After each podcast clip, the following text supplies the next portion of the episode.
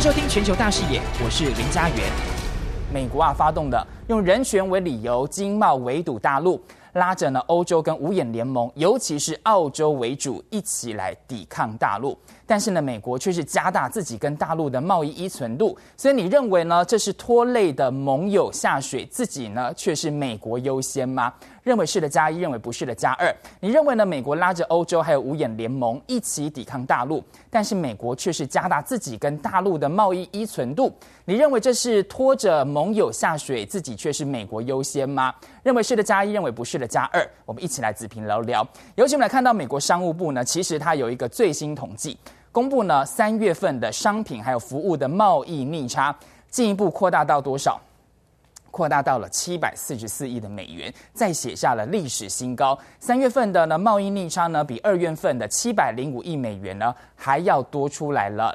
呃 五点六 个百分点。其中呢，美国三月的时候可以看到对大陆的商品的贸易逆差呢从二月份的 二百四十六点二亿美元扩大到 二百七十六点九亿美元，代表呢，你越号召盟友呢切断跟大陆的经济贸易往来，不过你美国却加深了跟大陆的贸易依存度，你越希望能够要呃更要靠中国大陆给你的帮忙。所以我们可以看到呢，就说另外啊，澳洲呢跟着美国一起抗中嘛，那中澳呢互相封杀对方的商品，但是呢美国进口的大陆的红酒啊、棉花跟木材在过去的一年呢都有增加。今年二月起我们来看到，连本来哦大陆是靠澳洲进口的煤炭呢，这个大缺口呢，也是由美国来填补的。对照呢，美国国防部来看到是国务卿哦布林肯在跟澳洲的外长呢潘恩，他不是有一些说话嘛，说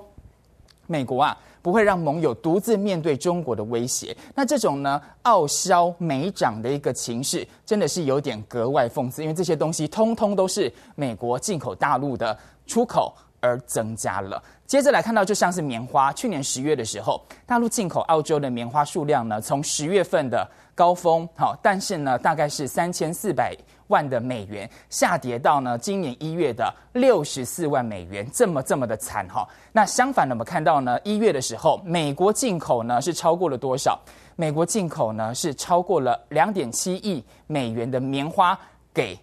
大陆哈，讲错是美国出口那么多给大陆哈，而且呢是近年来呢最多的。另外再来看到是澳洲呢出口到大陆的煤炭量呢，从去年的五月哈大概是呃十一亿美元的高峰，但是呢下跌到今年二月份的是多少？两千两百万美元的。但反观美国呢，从去年十月份以来是稳定上升。那大陆海关的数据就显示啦，美国三月份的煤炭出口量大概是六十六点三万吨，是二月份出口量的两倍多。所以你可以看到煤炭量你也出口到大陆，然后呢还有棉花你也出口到大陆，这些都是呢澳洲所损失的经贸利益，不是吗？那美国呢抢着地上呢澳洲在经贸上的损失，澳洲抗中呢又换到什么呢？澳洲呢向大陆出口的红酒嘛，从去年十月出口价值大概是十五亿美元的高峰哦，哦一点五亿美元的高峰，但是呢下跌到十二月不到一千万美元而已，你看跌了那么惨哈、哦！而且呢，根据澳大利亚的广播公司最新的报告呢，近日来呢，不少澳大利亚的民众说，现在出口到大陆的新鲜葡萄，这个呢也通关速度突然变得很慢很慢。以前是怎么样？以前是一到两天的通关时间啦、啊，现在呢却变得要半个月，甚至还有可能二十天的一个时间。那澳大利亚的鲜食葡萄协会就说啦，从四月开始呢，鲜食葡萄的通关就出现了一些延迟的状况。大家都知道嘛，葡萄是需要新鲜冷藏，要保鲜嘛，所以呢，你通关受阻的一个状况之下呢，大批的葡萄就因为温度过高而变质嘛。所以呢，澳媒就报道说，这一段期间呢，澳洲本土的农户啊，跟出口商大约呢要为每个集装箱承受四万澳元的损失，大概是二十万人民币的经济损失，而每周呢亏损大概就是人民币五百万。此外来看到呢，由于去年到现在，澳大利亚牛肉啊、葡萄酒啊、大麦啊、原木等等的产品都无法正常的出货了，而且呢发生了上述的这个状况之后呢，澳洲农民就很担心嘛，变成惊弓之鸟，所以呢会担心说这个新鲜葡萄对华的出口会不会也受到牵连呢？尤其数据显示呢，从二零二零年澳洲呢新鲜的葡萄出口规模达到了多少？十五点二万吨啊，总计呢销售了六点二十二亿的澳元，折合人民币是三十一亿的出口值。然后其中呢，大陆呢是澳洲的葡萄的最大买家，二零二零年的时候总计买下了六万吨呢，你看那么多 ,十五点二万吨，其中六万吨是大陆买走的。那总金额呢是三亿的澳元，折合人民币是十五亿。那估计呢占了澳洲葡萄的整体出口量达到 百分之四十。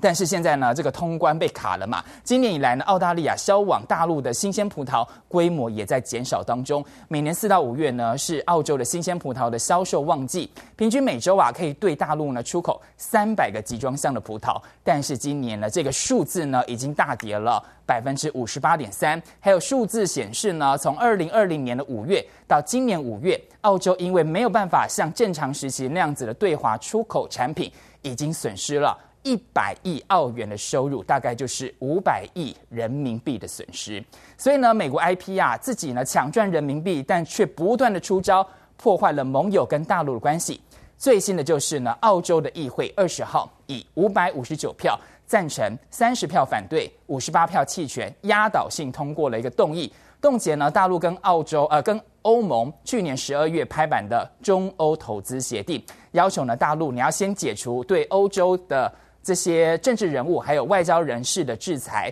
尽管呢表决它没有约束力的，但是对欧盟二十七个成员国的政府有一些高度的政治影响力。那这个僵局呢，对于大陆啊还有欧盟来说都是一个挫折，代表啦双方历经了七年，七年谈了很久哎，七年的这个协商呢，最后啊却没有办法继续。那么回顾呢这整起事件哦。被说啊，就是中美阿拉斯加的会谈之后的外交角力战。三月十八号到十九号，大家记得哈，中美的高层阿拉斯加会谈当中，杨洁篪呛爆了布林肯，说呢中国人不吃这一套，引发了世界的关注之后，各界就看到啦，大陆已经是平视世界。接着来看到是美国呢，就急着找盟友来围堵大陆，好着急啊，还不断用新疆来当成破口。三月二十一号的时候，美国就针对新疆的人权呢，还有呢对于大陆的高级官员先进行了制裁。你看他先制裁了别人，现在呢三月二十二号的时候，欧盟呢也联手了制裁大陆的官员，大陆呢因此反制哈。也是反制了欧盟这些官员，因为他说呢这是西方国家的抹黑，所以才在同一天呢也是出手反制裁了十名的欧美的学者。好，可以看到呢，那这个制裁就导致了中欧投资协定的一个破口。那欧洲议会要求呢，你大大陆要先解除对欧盟的政治人物的制裁，才要来谈中欧的投资协定。看得出来，美国、啊、当时哈、啊、埋下了这个中欧经贸分歧的一个炸弹，到现在三月铺排，到现在五月的时候终于引爆了。而且呢，在当时三月二十二号呢，中欧互相制裁的隔天，三月二十三号，布林肯呢他其实就出访欧洲，也是要联合欧盟跟加拿大还有英国来反制大陆。可以看得出来，呃，美国呢这一招哈、哦、布局很深。那美国主导之下呢，中欧投资协定啊遭到冻结。我们来看一下呢，欧洲议会五二零表决的相关重点。这一项啊是叫做关于中国对于欧盟的实体以及呢欧洲议会议员制裁的动议。这个动议呢是在欧洲议会在投票前夕，其实呢就已经有草案，表示呢说要对于中国大陆报复制裁，导致双边关系呢开倒车。欧盟啊必须要制裁大陆，而且还说呢欧洲民主的攻击，这是大陆对欧洲民主的攻击。所以呢这个决议案强调呢，大陆对于新疆维族还有呢包括香港跟台湾的施压、哦、特别他也讲说要持续呢要来加深欧盟跟中国的关系，恐怕是无法像过去那样子继续了。而且呢这个草案当中还要求呢，欧洲的议会必须要提案冻结讨论中欧的投资协定，直到大陆取消制裁。那这一项呢花了七年呢才水到渠成的投资协定呢再遇到僵局，对于双方都是重大的挫折。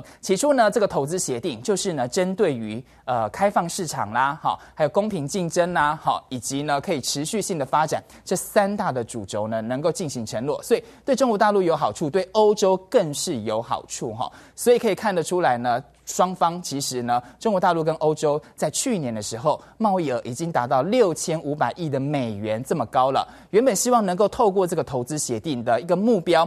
更高过六千五百亿的美元的往上更进一步哈。而且呢，也受到了这个疫情的影响，你知道吗？在二零二零年的时候，中欧的贸易关系也出现了大变化，大陆啊超越了美国，成为呢欧洲的最大贸易伙伴。所以现在呢，中欧投资协定遭冻结，欧洲你受到的伤害肯定是比中国大陆还要大的。那对此呢，大陆的外交部发言人赵立坚就说啊，对这个制裁哈是无助于问题的解决的，对话呢才是正常的管道，而且希望呢欧方能够呢从中来思考，以及呢反呃立即停止干涉中国大陆的内政，希望透过呢对话沟通增进双方的了解，以及呢来说妥善的管控分歧，推动呢中欧关系的健康稳定的发展。而且呢，另外啊，大陆的驻欧盟的使团发言人也说呢，中欧投资协定是一份平衡、互利共赢的协定，并不是呢谁对谁的恩赐。大陆啊先前所实施的反制的措施，是对于欧盟呢是搞单边制裁来对抗，因此做出了正确的回应、正当的回应。大陆呢始终抱有诚意，希望能够促进双方合作，也希望呢欧洲能够跟大陆呃，相向而行。接下来看到就是说哈，针对欧洲议会啊，星期四用压倒性的票数通过了冻结中欧投资协定的议案。环球时报总编辑呢胡锡进表示，中国啊不妨呢让子弹多飞一会儿。他认为呢说，欧洲议会啊认为啊这个恢复呢这个协议。中欧投资的协定呢所提出来的条件，你要恢复的话，是他认为是一个粗暴而且狂妄的。因为呢欧洲议会是要求说，你大陆啊要先取消对欧洲的机构跟人员的制裁，但是呢大陆实施那些制裁是对于呢欧盟制裁中国的机构还有人员的反制，所以中国大陆是反制哈，那你怎么会是先要求大陆要不要制裁别人呢哈？那因为中国大陆是反制对方嘛。所以他说呢，中国呢绝无可能会受到欧洲议会的压力取消那些制裁的。那中欧投资协定是高度互利的合作框架，所以呢可以看到呢是说呢，并非是呃欧方对中国大陆的单方面的照顾。那中国大陆在谈判的过程当中也做了很大很大的让步了。所以呢，相较于呢欧洲的企业对这个协议生效哈，其实它有一些很大的期待，企业是很期待的。所以呢，你看到欧洲议会呢，你打击的是什么？打击的是企业的期待跟报复，不是吗？胡锡进也认为啊，中国在这个时候不妨以静制动，所以呢，让子弹多飞一会儿。一方面呢可以坚守自己的原则嘛，而且呢继续加强跟欧洲的理性力量来进行合作啦跟互动啊，而且要呢跟更多的欧洲人让他们意识到你跟中国大陆合作是有好处的，所以你欧洲议会呢就会挡不住压力嘛，因为各界期待，商业期待，民众也期待，你欧洲议会恐怕就挡不住这个压力了，所以这个压力呢是还给欧洲内部的一个力量。所以他还说呢，拜登政府现在是大搞人权外交啊，就是呢要用最最大的限度调动欧洲，把欧洲呢推向跟中国大陆冲突的第一线。如果呢中欧投资协定长时间搁浅的话，那么呢自拜登上台以来，在对华的经济方面呢搞出的最大变数就是呢欧洲而非美国。但是你欧洲自己呢就是用自己的牺牲成就了美国的战略野心。接下来看到是冻结中欧的投资协定呢，而且会有什么样的影响呢？路透社就说啦，这个僵局对于呢大陆跟欧盟都是一个挫折。那核准呢该协定是呢欧洲在大陆的投资，还有呢这个知识的产权能够提供更大的保护。但是现在没有呢中欧投资协定会如何呢？德国的政要就特别说哈，中国大陆还是会活得很好。这是呢德国的联邦议会的外委会主席叫做吕特根他特别说的，他特别强调说哈，现在没有协议呢，大陆还是可以照原来的方式活下来，所以呢大陆根本就没差。那德国的联邦经济部长呢阿尔特迈尔他也特别说，